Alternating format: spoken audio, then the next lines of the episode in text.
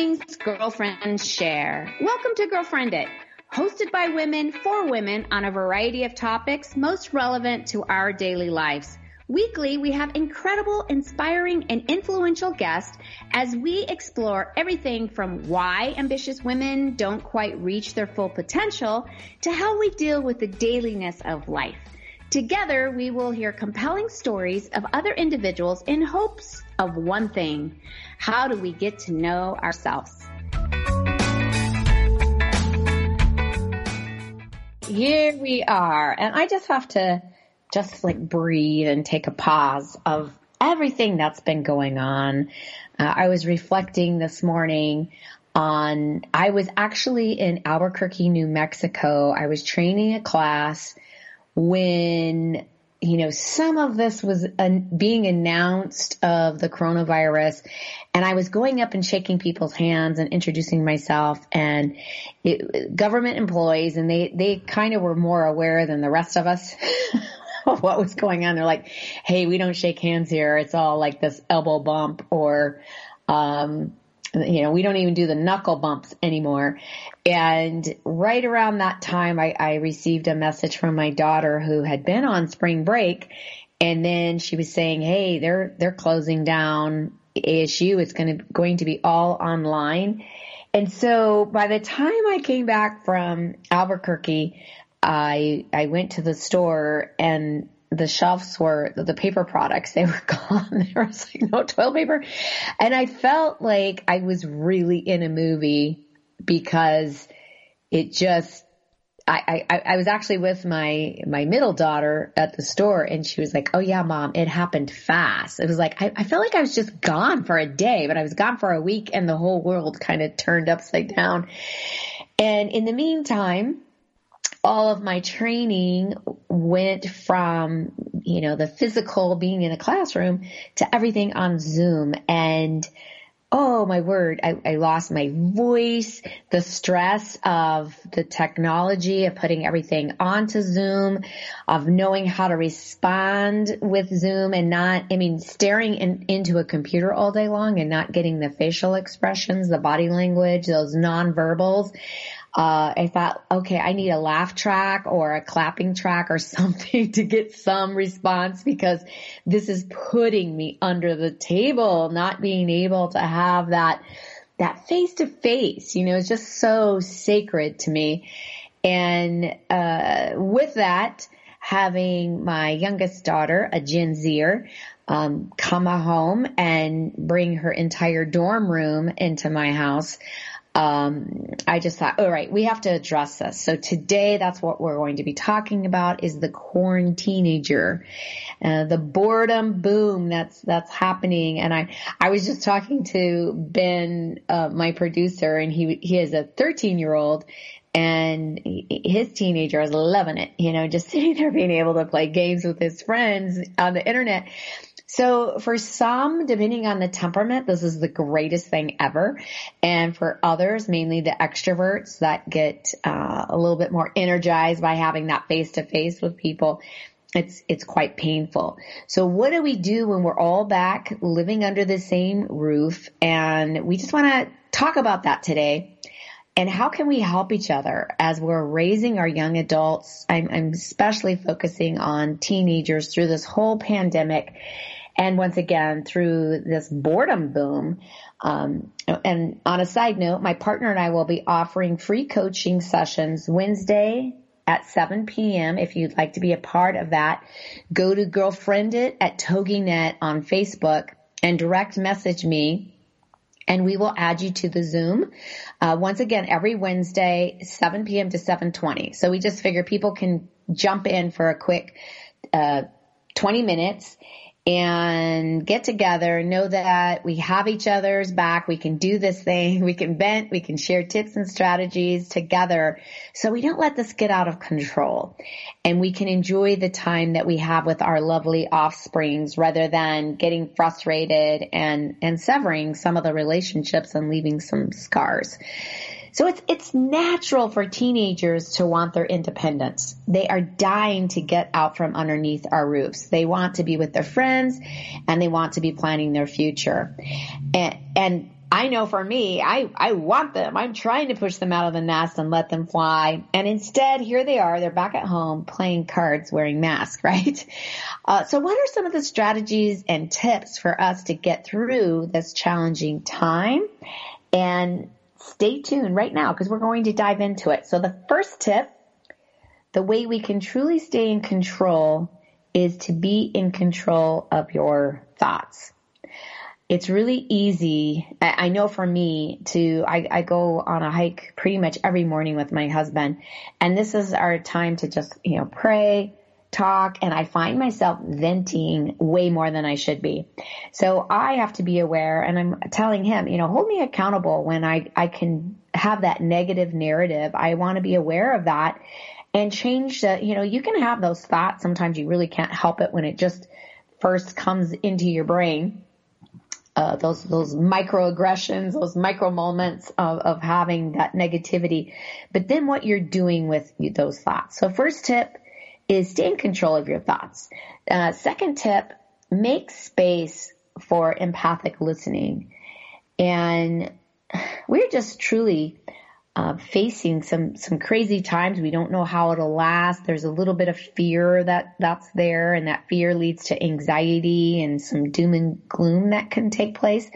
So, especially with our young adults, uh, they're they're dealing with some crazy disappointments, and I I hear so often because I work with young adults that no one's really processing these disappointments with them. What they see as once in a lifetime magical memories, you know, rites of passage such as graduation, um, you know, the touring the college campuses, going to their proms, getting their driver's license, events they have been waiting for their entire life. People have built up these magical memories and such as like dance performances, um, the end of the year conferences or competitions. It might be as simple as, as flirting with each other as they walk down the halls or just fun interaction that they have together at lunch and within days it just it was severed. And this might be their last year to play baseball in front of scouts uh, run track with the stadiums being full. Events that they they really have been preparing not only months but years have just disappeared so as I as I describe that, are you feeling their pain? Because that's what I'm trying to do here is to get into their heads so we can see, you know. And some of us are like, "Oh my gosh, they're so spoiled right now." It's like, "Are you kidding me?" But that their reality um, is is pretty painful. So n- not trying to spoil them, not trying to, you know, it's like, okay, buck up, you just have to get over it, but really be there for them. They're also dealing with the teachers that are scrambling to figure out how to make Zoom and other online courses happen and available. I know especially for mine with college, a lot of these teachers, they, they weren't prepared for it. So, um, they're not knowing how to convey this information to their students. And we just can't underestimate how powerful, uh, just to sit and listen uh, offer them empathy and hear those stories of, you know, where are you hurting? They have a right to be sad and perhaps even angry and frustrated about this year, but it might not be the time to say, I know this is a bummer. I'm sorry it ha- has happened, but you'll get through it. It's all going to be good. It, they're hearing that enough. Like, it's all going to be good. It's all going to be good. Sometimes just listening paves the path towards them feeling better. So making space for them to offer those deep emotions as they grieve the loss of um, just those those feelings that they're they're dealing with and and what they're struggling with. If you're a parent who is sticking to the social distancing, um, I'm sure they're very upset with you, and I just want to commend you. I, I want to say hats off. I, I think that you're doing a great job. So make sure you know that.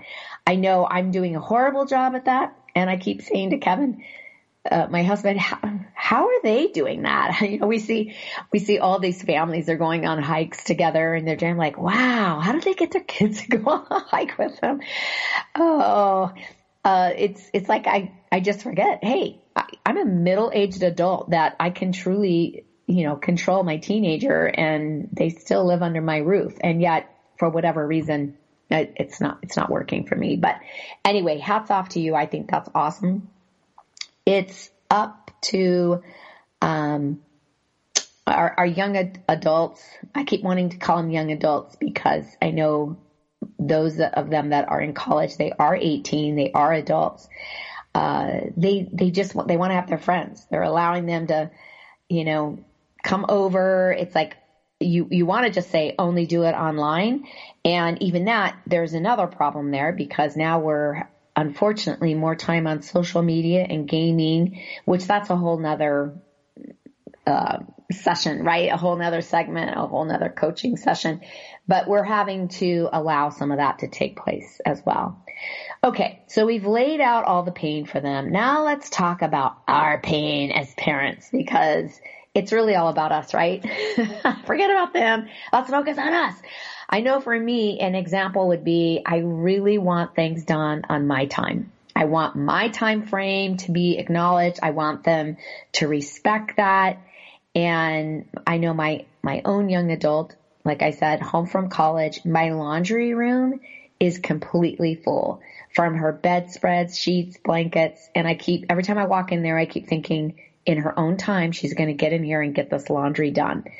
Uh, but in the meantime, you're, I'm walking over like this, it looks like a hoarder lives here. Um, okay, that was really mean. Now I'm really throwing her into the bus, but trying to give her space, letting her do it on her own time. Um, you know, all of her dorm, dorm room dishes are now piled up on my counters because she's, you know, slowly putting them away. And she's also having her friends over. They're watching more Netflix than, than I've ever had my television on that, that long. Uh, I'm still trying to do my work and my husband is, you know, in hoarding in, into his office, uh, doing, doing his work as well as all the noise that comes along with teenagers being in your house. So it's just a really frustrating, um, time. And, uh, like her, her furniture is all over the garage floor. I, I'm, I'm painting this picture because I know so many of you are going through this. You have microwaves, refrigerators, piles of makeup. There, it's all on the garage floor. She's slowly bringing it into the house and she's trying to organize it, find places for all of this stuff. And it, you know, it's literally been there since after spring break. So my third tip for you is slow and steady. Take on manageable challenges. If you bite off more than you can chew, you're going to regret it and it becomes overwhelming to your teenagers, which becomes overwhelming to you. Once again, I want it done in my time frame and I would like to say, get that stuff out of my garage, get it off of my kitchen counters, out of my laundry room, or I'm taking your phone until you're 25. Okay, that's my time frame. And we're so used to controlling them because we've been doing it ever since they were born. But now, if we want to keep this relationship, we need to slow it down and treat them as partners. And what I mean by that is being relentlessly positive and solution focused or else there will be chaos and conflict in our house. So big tip is to brainstorm with them to figure out new rules and routines for how we can live together under the same roof. Like I said, you really are um, partnering up with them. They are adults and they are dying to be treated as such, even if they are still acting like a teenager. I know my mindset is like, you live under my roof. You know, I'm still providing quite a bit of things for you. And right now, especially, they can't even go to work. So it's not like they're bringing in income to put gas in their car and to you know, go to takeout and grab some food. All of this is just really has turned their lives upside down.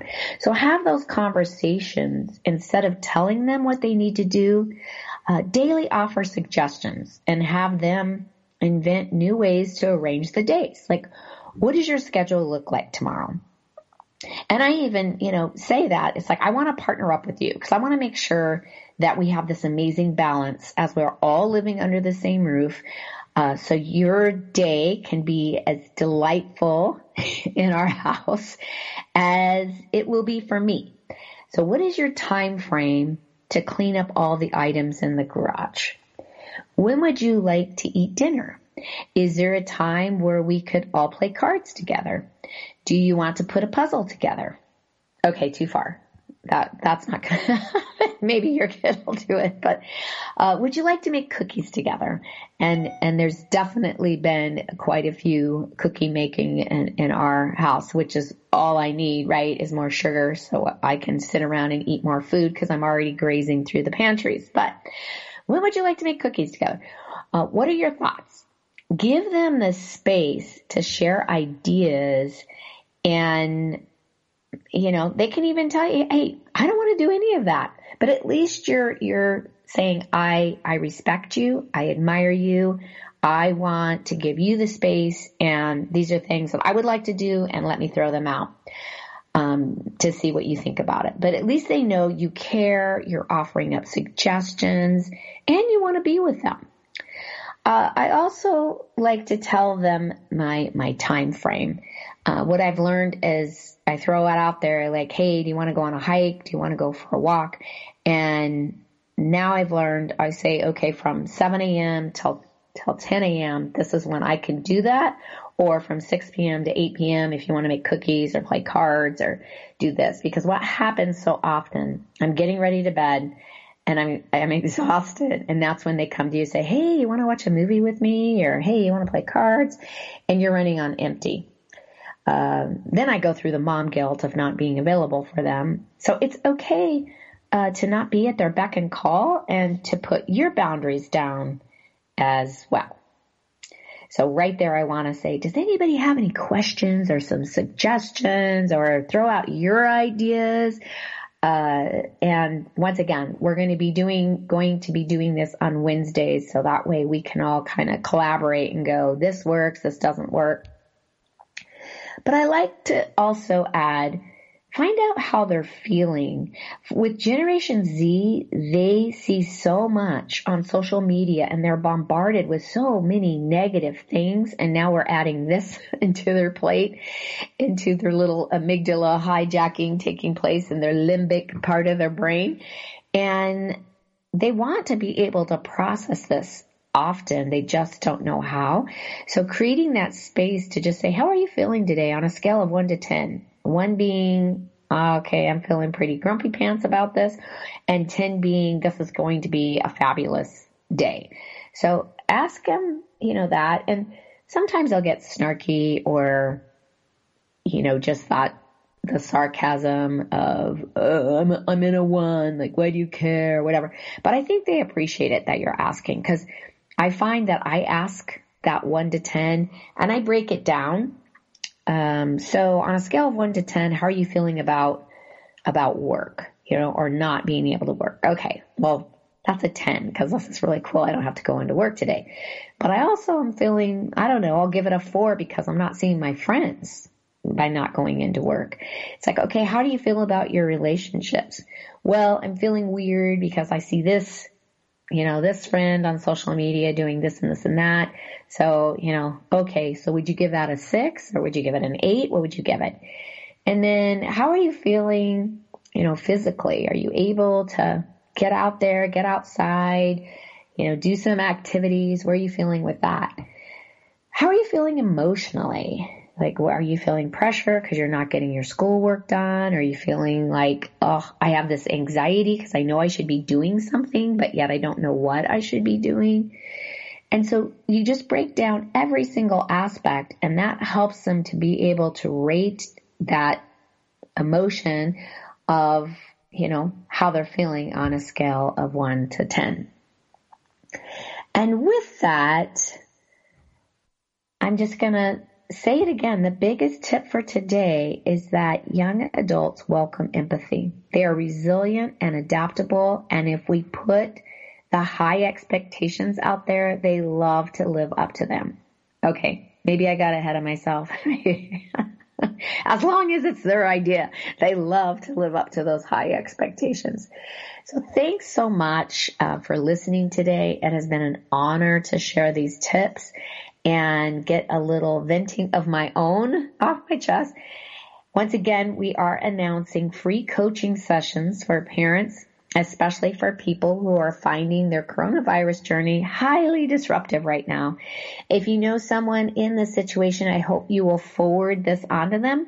We are looking for parents ready to leap forward, to shift from being ready to pull their hair out to maybe even putting it in a braid. I don't know.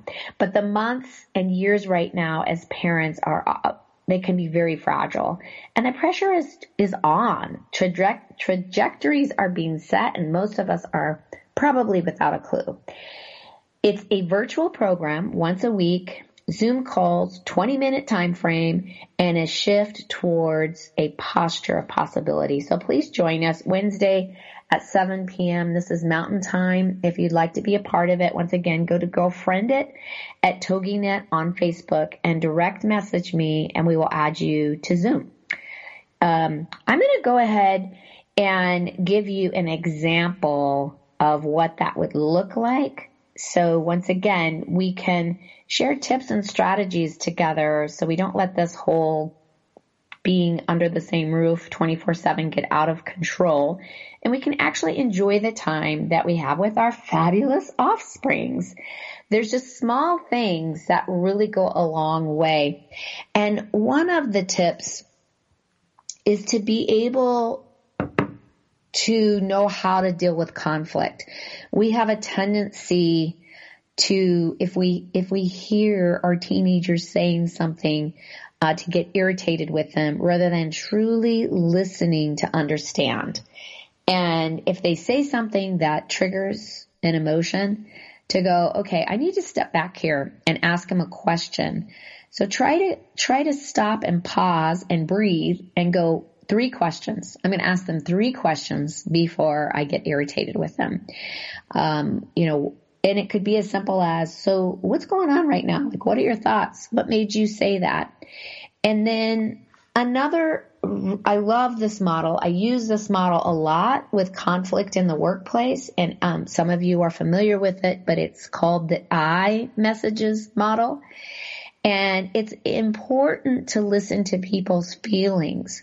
There are times when um, just to be able to say, "What are you feeling right now?"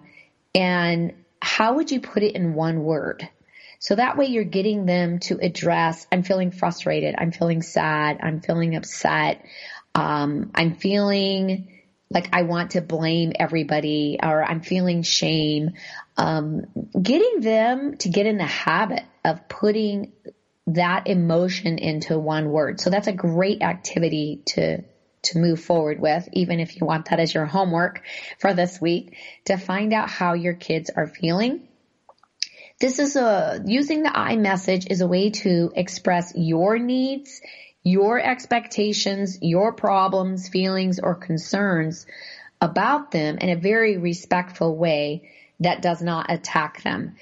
Uh, I hear parents, and I'm, I'm included, I'm talking to myself here that it's like you should, you need to get out there in the garage and clean this up. You have till tomorrow to make this happen. So we start pointing the finger and saying you, you, you, and it comes off as very controlling, that authoritative, it, they feel attacked and it creates conflict is what it does.